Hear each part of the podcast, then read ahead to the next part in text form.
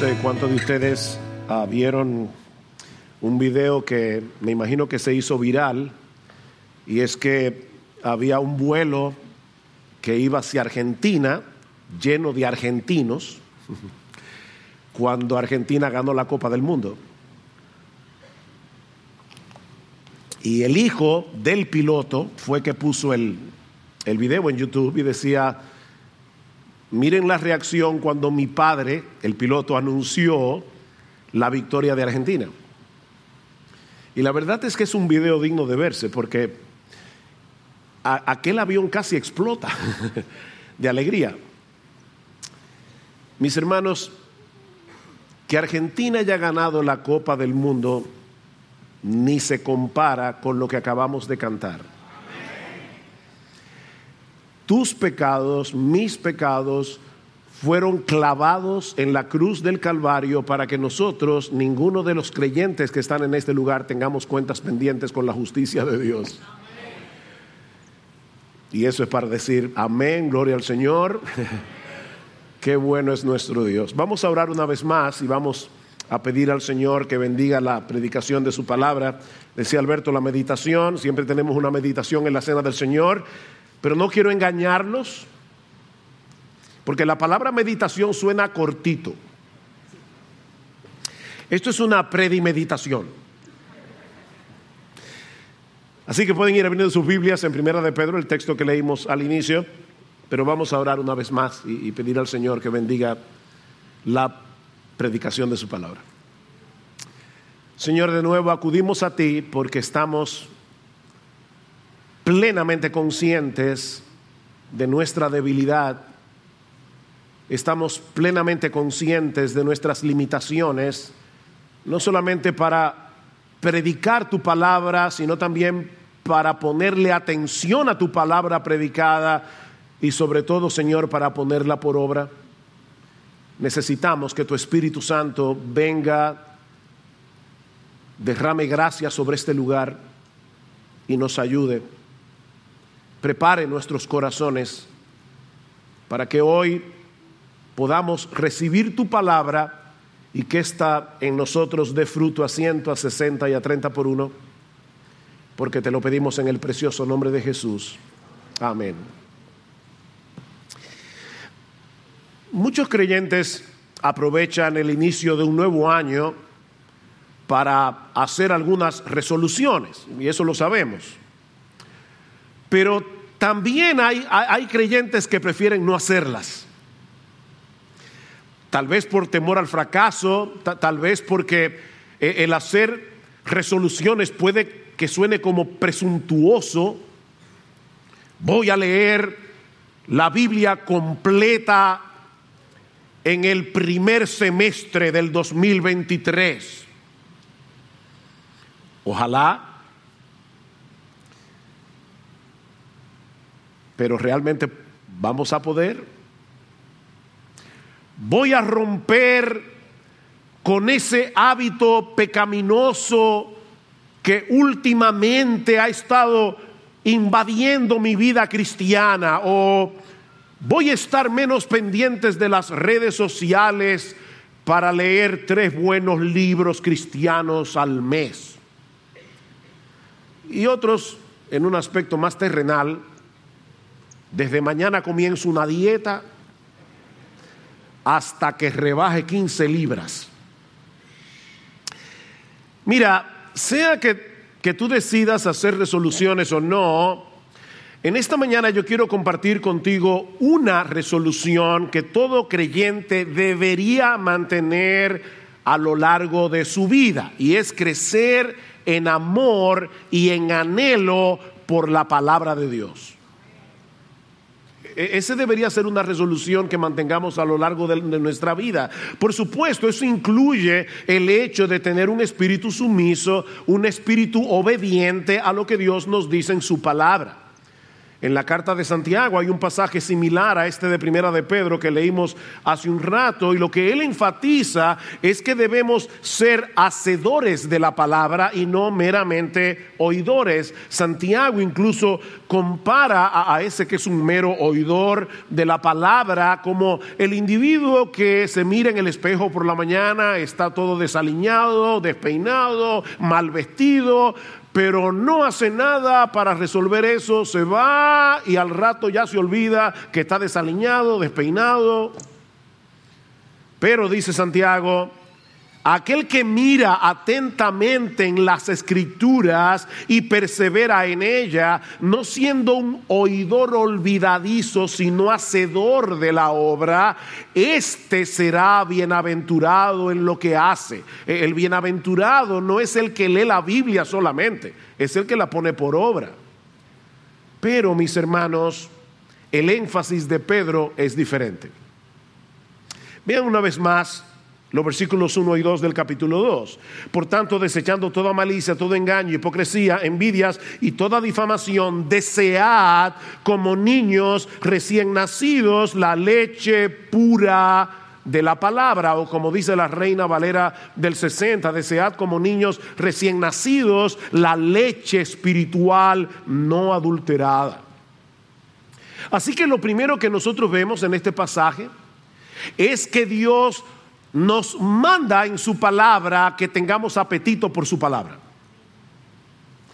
Obviamente debemos leer la palabra, debemos memorizar la palabra, estudiar la palabra, pero lo que Pedro está enfatizando, o lo que Dios está enfatizando a través del apóstol Pedro, es que todo cristiano debe tener apetito por la palabra de Dios. No se trata de una sugerencia, es un mandato. Desead ¿Se dieron cuenta?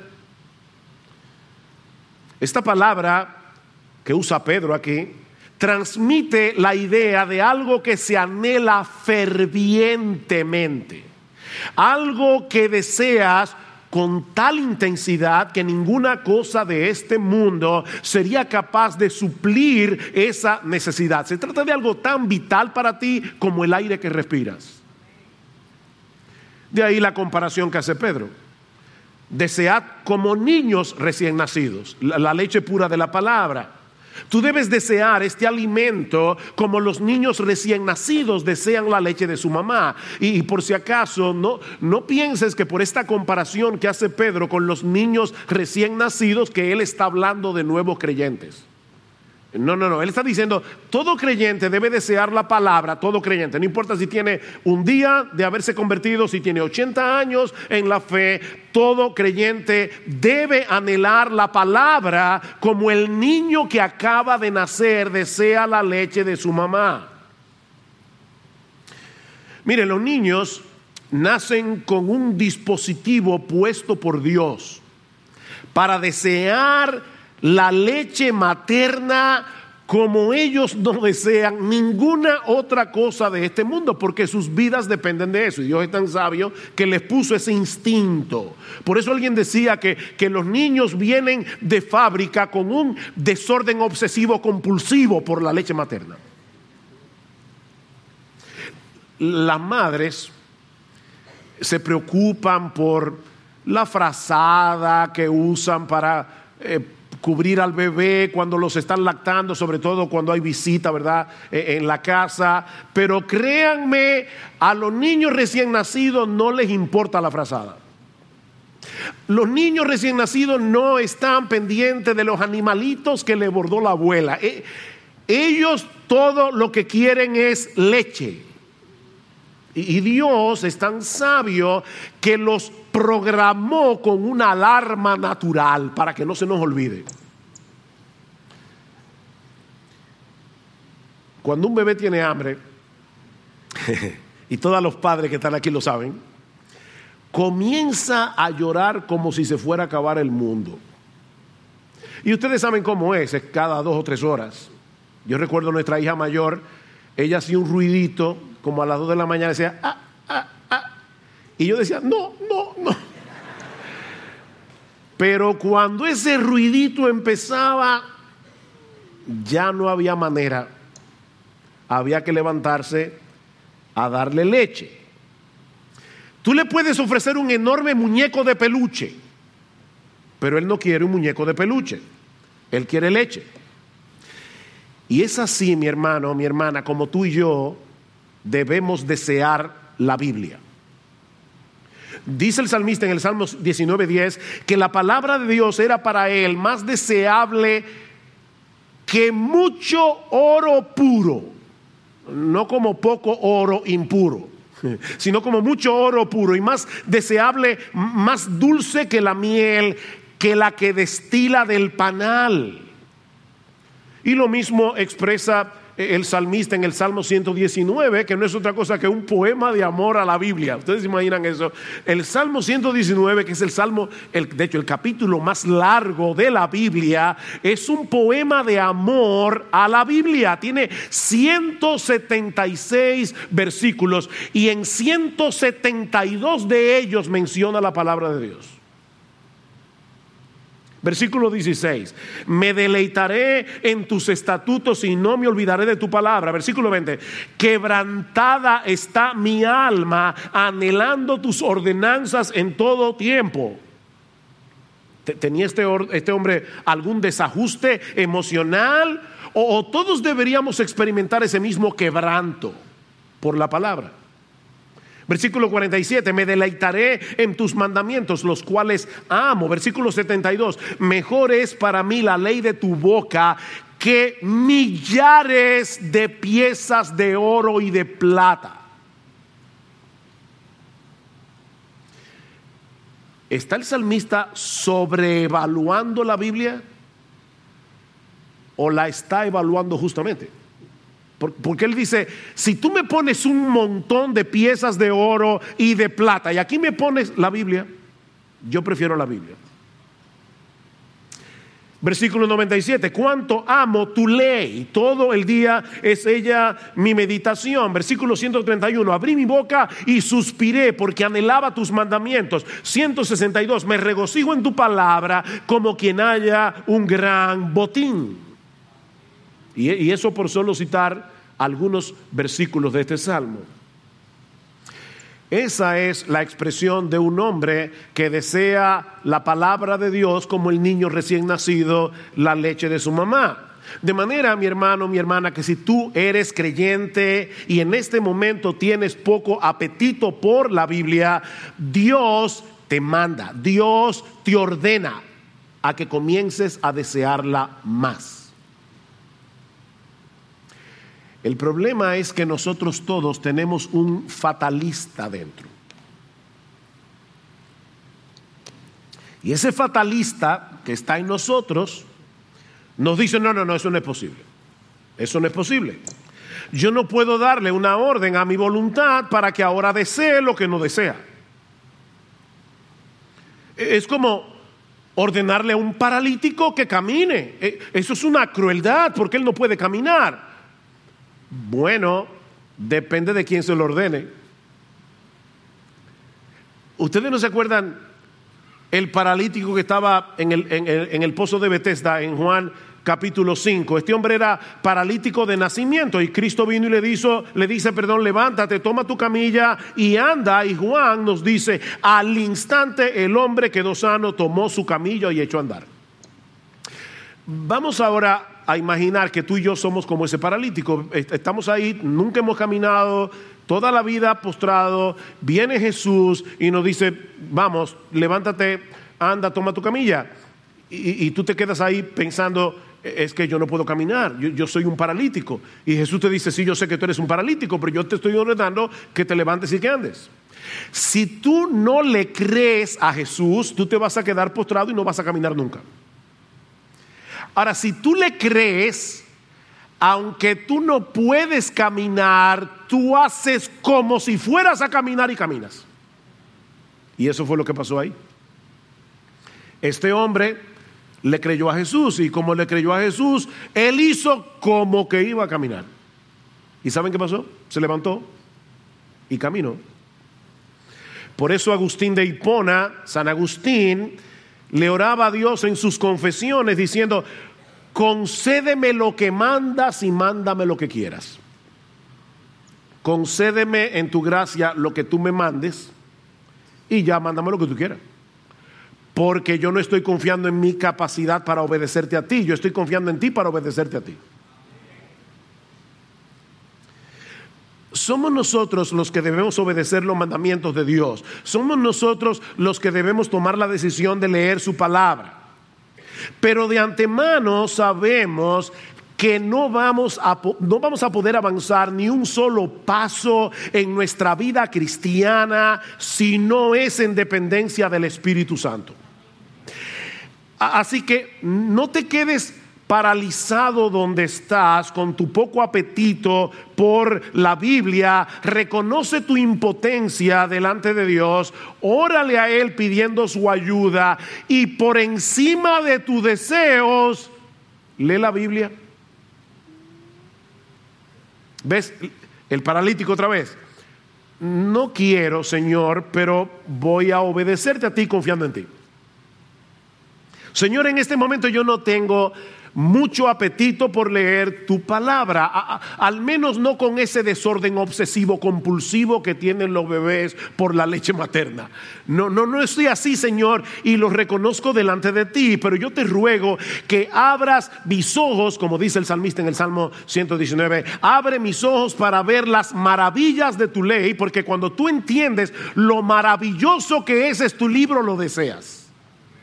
Así que tú le dices, Señor, abre mis ojos para yo ver las maravillas de tu ley y que me lleves a anhelar este libro más que a millares de oro y de plata. Y mientras tanto yo voy a leer tu palabra sabiendo que es por medio de ella que tú vas a obrar en mí para abrirme el apetito. Ven hermanos, eh, eh, otra vez es como el caso del paralítico. No te quedes esperando hasta que te llegue el deseo de leer la Biblia. No, no, no, no, no. Confía en Jesús. Depende de su espíritu y levántate y anda. Abre tu Biblia. Hoy, primero de enero. No, no, no es mañana. No, mañana es dos, es hoy. Hoy, primero de enero. Abre tu Biblia comienza a leer tu Biblia, si tienes un plan que te ayuda a leer en algún periodo de tiempo toda la Biblia mejor, pero no te quedes esperando hasta que te llegue el deseo, porque el deseo te va a llegar leyendo la Biblia. Ahora, Dios no se limita a darnos una exhortación a darnos un mandamiento para que deseemos su palabra, sino que también nos dice por qué debemos desearla. Y es el hecho de que la misma palabra que Él usó para darnos nueva vida en Cristo es la palabra que fortalece y alimenta esa nueva vida. La misma palabra que Él usó para darnos vida es la que Él usa para fortalecer y alimentar esa vida. Noten que el versículo 1 del capítulo 2 comienza con un por tanto. Hermanos, yo sé que yo repito mucho esta frase, pero la voy a repetir otra vez. La bendición está en la gramática. La bendición está en la gramática. Si, si Pedro comienza el capítulo 2 diciendo por tanto, es porque él está conectando. Él va a conectar lo que dice al principio del capítulo 2 con lo que dijo al final del capítulo 1, ¿verdad? ¿Y qué dijo al final del capítulo 1? Versículo 22. Puesto que en obediencia a la verdad habéis purificado vuestras almas perdón, para un amor sincero de hermanos, amados unos a otros entrañablemente de corazón puro, pues habéis nacido de nuevo, no de una simiente corruptible, sino de una que es incorruptible, es decir, mediante la palabra de Dios que vive y permanece. O como dice la reina Valera, la palabra de Dios que vive y permanece para siempre. ¿Cómo fue que Dios te salvó? ¿Cómo fue que Dios te dio nueva vida? Bueno, dice Pedro, por medio de una semilla incorruptible. Dios sembró una semilla incorruptible en tu alma. ¿Y sabes cuál fue esa semilla? La palabra de Dios, que vive y permanece para siempre. Bueno, ahora Pedro nos está diciendo, ya que fue por el poder de la palabra que Dios impartió en nosotros una nueva vida al punto de suprimir el orgullo, de suprimir el egoísmo y poder amarnos unos a otros con un amor sincero de hermanos, ahora desea esa misma palabra para que por ella crezcáis para salvación. Ven, e, e, es lo mismo que sucede con la mamá y el bebé. La madre que da vida, por decirlo de alguna forma, es la que alimenta la vida. Dios equipó la madre, ¿verdad?, con, con, el lugar donde se gesta el bebé y también le dio el dispositivo para alimentarlo. Bueno, mis hermanos, así es este libro. Este libro da vida y este libro alimenta la vida. Las dos cosas. Porque este no es un libro común y corriente. Este libro es la palabra de Dios. Y la palabra de Dios tiene una capacidad inusual. Miren, yo puedo degañitarme aquí diciendo, como dicen algunos, yo reclamo. La, gente sí es presuntuosa, ¿verdad? Hay gente que cree que porque reclamen cosas. Una vez estábamos visitando una persona y me dijo, ven acá. Y me llevó a la ventana y me dijo, tú ves esa casa que está ahí, ya yo la reclamé. Wow. Y Dios está obligado, ¿verdad?, a hacer lo que, lo que yo reclamo. No, mi palabra no tiene ese poder. Yo puedo degañitarme aquí reclamando cosas. Pero cuando Dios dijo en Génesis 1.3, sea la luz, la luz fue hecha. Porque la palabra de Dios tiene poder. Dios actúa por medio de su palabra. Dios hizo la creación por medio de su palabra. Dios nos da vida por medio de su palabra. Y ahora Dios te dice a ti, me dice a mí, aliméntate de este libro porque este libro está vivo. Es mi palabra. Toda la escritura es inspirada por Dios, exhalada por Dios y útil. Como es la palabra de Dios, es útil. La palabra de Dios es viva y eficaz, Hebreos 4:12. No os conforméis a este mundo, sino déjense transformar. ¿Cómo? Por medio de la renovación de nuestro entendimiento. ¿Y cómo yo me renuevo en el entendimiento? Despejando las mentiras con las que yo vine a Cristo a través de la verdad de su palabra. Así que Pedro ahora nos está diciendo, versículo 24, porque toda carne es como la hierba, toda su gloria como la flor de la hierba, sécase la hierba, cáese la flor, mas la palabra del Señor permanece para siempre, y esta es la palabra que os fue predicada, por tanto, ven en la conexión ahora, por tanto, deseen esa palabra. Como los niños recién nacidos desean la leche de su mamá. De manera, mi hermano, que si tú quieres ver a Dios obrando en tu vida, sumérgete en este libro. Porque Él está donde está su palabra. Ah, hay personas que viven buscando experiencias espectaculares para percibir la presencia de Dios. Olvídate de experiencias espectaculares. Dios está donde está su palabra, aunque a nuestros ojos no sea espectacular. Ustedes recuerdan aquella escena cuando Elías huye al monte Oreb porque Jezabel, la perversa reina de Israel, lo estaba persiguiendo. Y dice la escritura que estando en la cueva, Dios se le apareció. Y dice en Primera de Reyes 19, y he aquí Jehová que pasaba y un grande y poderoso viento que rompía los montes y quebraba las peñas delante de Jehová. Y uno dice, wow, eso es espectacular, pero Jehová no estaba ahí, no estaba en el viento. Y tras el viento un terremoto, pero Jehová no estaba en el terremoto. Y tras el terremoto un fuego, pero Jehová no estaba en el fuego. Y tras el fuego un silbo apacible y delicado, nada espectacular.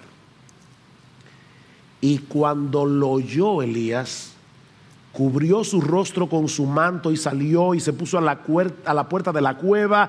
Y he aquí vino a él una voz diciendo, ¿qué haces aquí, Elías? Ven, el Señor no estaba en el viento, el Señor no estaba en el terremoto, el Señor no estaba en el fuego, el Señor estaba en el susurro apacible de la voz de Dios. Dios se manifiesta por medio de su palabra. Dios actúa por medio de su palabra. Él creó el mundo y todo lo que hay por medio de su palabra. Él nos da vida por medio de su palabra. Y en esa palabra Él se nos revela. Él nos da a conocer quién Él es. Él nos dice lo que Él ha hecho, lo que hace y lo que hará por nosotros en Cristo. Es por eso que esta palabra no solo alimenta, sino que deleita. Deleita. Vean una vez más el versículo 3 del capítulo 2. Dice, deseen esa leche si es que habéis probado la benignidad del Señor. O, o como dice el texto literalmente, ya que habéis gustado su bondad. ¿Qué te recuerda este texto? Salmo 34.8. Gustad y ved que es bueno el Señor. Es dichoso el hombre que en él confía. Ahora, déjenme hacerles una pregunta. ¿En qué lugar nosotros podemos saborear la bondad del Señor? No, no simplemente conocerla, deleitarnos en ella. ¿Dónde saboreamos la bondad del Señor? Bueno, te lo voy a responder con otras preguntas. ¿Dónde fue que tú te enteraste de que tú fuiste elegido para salvación desde antes de la fundación del mundo? ¿Dónde fue que tú te enteraste de que Dios es tan bueno, de que Dios te ama tanto, que estuvo dispuesto a enviar a su Hijo, la segunda persona de la Trinidad, que se hizo hombre para morir en una cruz por nuestros pecados, para pagar nuestra deuda con la justicia divina y así poder perdonarnos y darnos vida eterna, solo por gracia, solo por Cristo, solo por medio de la fe? ¿Dónde tú te enteraste de eso? En su palabra. Donde podemos conocer las preciosas y maravillosas promesas del Señor, como dice Pedro en su primera carta, en su palabra. Esta es una leche pura que deleita y alimenta. De, ahí lo que sigue diciendo Pedro en la segunda mitad del versículo 2. Desead como niños recién nacidos, perdón, la leche pura de la palabra para que por ella crezca para salvación. Para que crezcan por medio de ella. Todos sabemos que el nacimiento de un bebé es apenas el comienzo. Miren, las madres se pasan nueve meses con náuseas, la barriga, el parto, y ahí es que empieza la cosa, porque uno puede decir, yo me llaman nueve meses, vamos a darle descanso. No, no, no, ahí, es que comienza el problema, si se puede llamar así. La mamá no dice, bueno, ya, nueve meses en mi barriga, ya lo parí, de ahí que se la busque como él pueda. No, no, nosotros sabemos que eso no es así. El nacimiento es apenas el comienzo. Bueno, lo mismo pasa con la nueva vida en Cristo. Tú te conviertes al Señor y eso es apenas el comienzo. Ahora tú tienes que madurar, ahora tú tienes que crecer para salvación. La, idea no es que yo tengo que crecer para ser salvo, no. La idea es que Dios me está salvando en el sentido de me está librando de mis tentaciones, me está librando de mis pecados. Él me, él me salvó, ya, ya mi salvación es segura. Hermanos, la salvación no se pierde, como dice John MacArthur, me encanta eso. Si la salvación se perdiera, créeme, todo la vamos a perder, seguro. Si la salvación se pierde, no hay forma de preservarla. pero la salvación no se pierde, así que ya fuimos salvados por el Señor, pero estamos siendo salvados en la medida en que vamos creciendo, vamos madurando, vamos siendo cada vez menos como nosotros y más como Jesús. Eso es parte del proceso. ¿Para qué nos salvó Dios? Eh, para llevarnos gratis al cielo, no, Él nos salvó para hacernos como Jesús, que dice Romanos capítulo 8, versículo 28, para los que aman a Dios todas las cosas les ayudan a bien, esto es, a los que conforme a su propósito son llamados. ¿Y cuál es ese propósito? Porque a los que antes conoció también los predestinó para que fuesen hechos conformes a la imagen de su Hijo. Dios nos salvó para que tú fueras cada vez menos tú y más Él. Y es por medio de la palabra que ese crecimiento se produce. No hay atajos, es por medio de la palabra.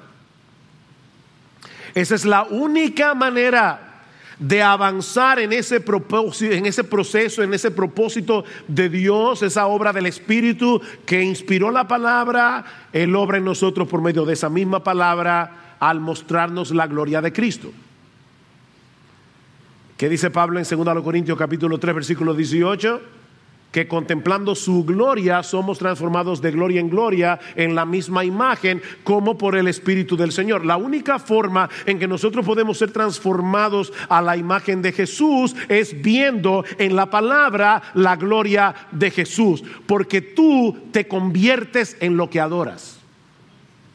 ¿Tú sabías eso? Ese es el problema de la idolatría Dice en el Salmo 115, hablando de los idólatras, semejantes a esos ídolos son los que lo hacen y los que lo adoran. Cuando tú adoras a Jesús, admiras a Jesús, poco a poco te vas pareciendo a Jesús. Tú te conviertes en lo que adoras.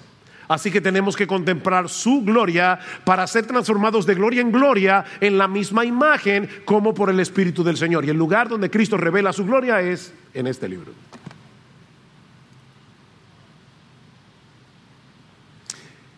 Mira, cuando descuidamos la Biblia, ¿saben lo que pasa? Perdemos de vista a Cristo. Y cuando perdemos de vista a Cristo, la Biblia pierde su fascinación. Ven, es un círculo vicioso. Yo descuido la Biblia y por lo tanto ya no estoy viendo a Cristo y como no estoy viendo a Cristo, ya yo no tengo apetito por la Biblia. Hay que romper con ese círculo vicioso. Porque mi hermano, mi hermana, el hecho de que la Biblia ahora mismo no te fascine no quiere decir que no sea fascinante. Déjame hacerte una pregunta. Y si tú eres creyente, yo ya sé de antemano lo que tú vas a responder. Yo lo sé ya, pero te lo voy a hacer como quiera. ¿Qué pasaría si Dios se te aparece? Eso no va a pasar así, pero Toma la idea. Dios se te aparece y te dice, mi hijo, pídeme lo que tú quieras. Cualquier cosa terrenal que tú quieras. Y yo te la voy a dar. Lo que sea. Pero con una condición. Yo te voy a dar eso que tú deseas, pero voy a desaparecer la Biblia de tu vida. Completamente. ¿Tú te vas a olvidar que este libro existe? ¿Tú no vas a tener iglesia donde te la prediquen? Hasta los textos que te sabes de memoria se te van a olvidar. ¿Qué tú escoges?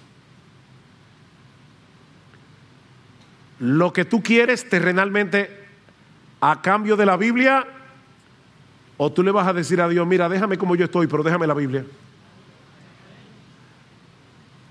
¿Ves lo importante que es la Biblia? Tú y yo sabemos que la Biblia es importante. Tú y yo sabemos que no podemos vivir sin ese libro. Tú y yo sabemos lo que necesitamos las escrituras. Entonces, el hecho de que ahora mismo no, tenga, no tengas apetito, no te la encuentres fascinante, no dejes que te lleve a descuidarla.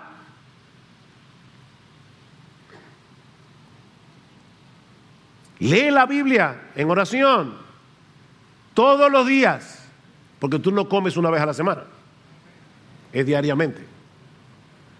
Todos los días. Pastor, yo no tengo tiempo. Yo creo, como John Piper, que una de las razones por la que Dios permitió que se inventara esto y para que se inventara el Facebook y el TikTok y el Instagram es para demostrar que nosotros sí tenemos tiempo para leer la Biblia y orar. Porque nosotros perdemos mucho tiempo con este aparatico. Así que no, no, no hay tiempo. Lo que no hay es disposición. Lo que no hay es determinación. Pero hay tiempo. Aunque sea para leer cinco minutos todos los días, pero lee. Lee la Biblia. Escucha con atención esa palabra cuando es predicada fielmente. Mis hermanos, cuando nosotros les decimos que los domingos debemos estar en, el día, en la iglesia, en el día del Señor, no es porque eh, esto es un ritual religioso, es porque Dios nos convida en su palabra, Dios nos invita en su palabra a congregarnos como iglesia para escuchar su voz. Así que es importante estar aquí y estar a tiempo. Una persona que ame la palabra de Dios va a venir con expectación porque quiere escuchar lo que Dios va a enseñarle por medio de su palabra. Por eso es que no venimos a este púlpito a hacer historias, a hacer chistes, a perder el tiempo. Nosotros venimos aquí simplemente a explicar lo que dice este libro. Y eso es suficiente. No es espectacular, pero ahí es donde Dios se presenta, en su palabra. Tenemos escuela dominical este próximo 15 de enero. Yo, debo estar expectante, Señor. Qué bueno. Yo, yo, quiero tomar una de esas clases y quiero estar aquí a tiempo, no a las 9 y 35, sino a las y 25.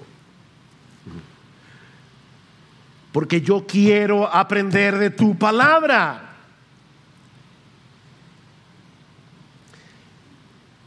Y aunque sea imperceptible para ti, poco a poco vas a crecer espiritualmente. Tu carácter se irá conformando cada vez más conforme al carácter de Jesús mientras contemplas en las páginas de este libro su gloria.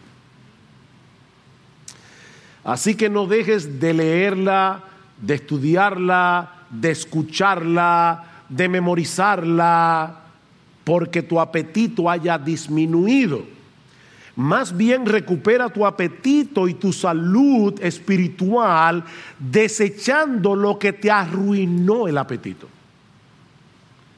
O sea, fíjate, tu apetito está arruinado ahora mismo. No deseches la Biblia, desecha lo que te arruinó el apetito. Y eso es lo que dice Pedro en el versículo 1. Véanlo otra vez. Por tanto, desechando toda malicia, todo engaño, hipocresías, envidias y toda difamación, desead como niños recién nacidos. No, no, no deseches la Biblia, desecha lo que te arruinó el apetito. Desechar aquí da la idea de quitarse de encima una ropa sucia, contaminada y el tiempo del verbo que Pedro usa aquí nos muestra que se trata de una acción enérgica y determinante. Desecha de una vez por todas todos esos pecados que están minando, destruyendo, arruinando tu deseo por la palabra de Dios. Por supuesto, mis hermanos, esta no es una lista exhaustiva de pecados, Pedro, muy sabiamente, se está concentrando en aquellos pecados que atentan contra el amor. ¿Se dieron cuenta? ¿Por qué? Porque nosotros fuimos convertidos para amar. Eso dice en el versículo 22, puesto que en obediencia a la verdad habéis purificado vuestras almas para un amor sincero de hermanos, amaos unos a otros entrañablemente de corazón puro y por lo tanto desechen esos pecados que son contrarios al amor. ¿Ustedes creen que una persona que está llena de amargura, que está llena de envidia, que está llena de resentimiento, va a querer leer este libro? Eso arruina el apetito.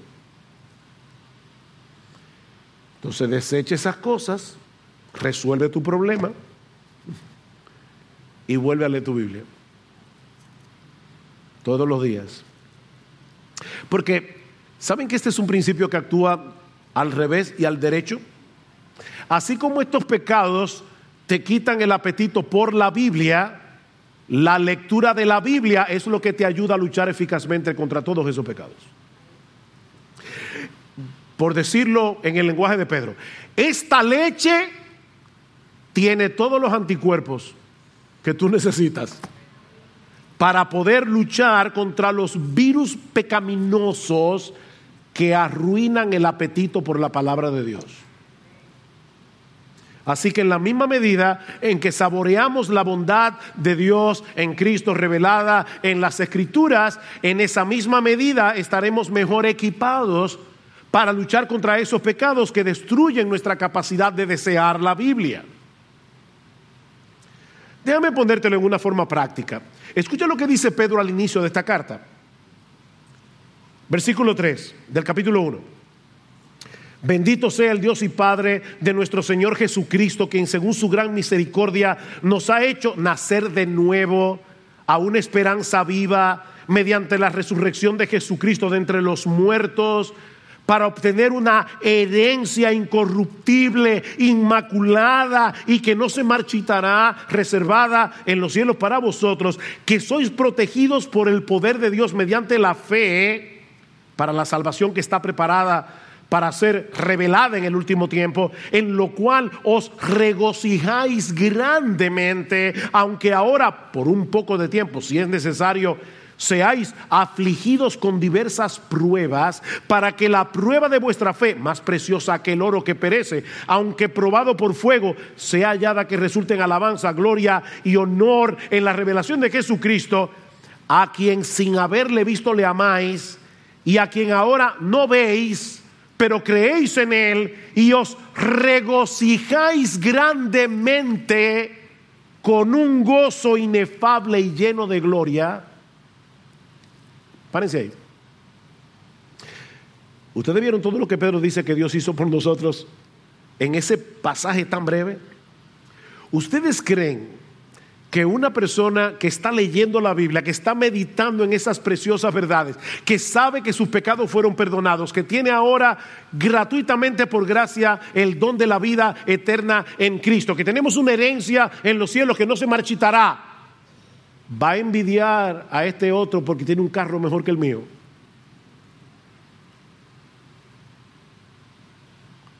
¿Ven cómo opera la escritura cuando saboreamos la bondad de Dios?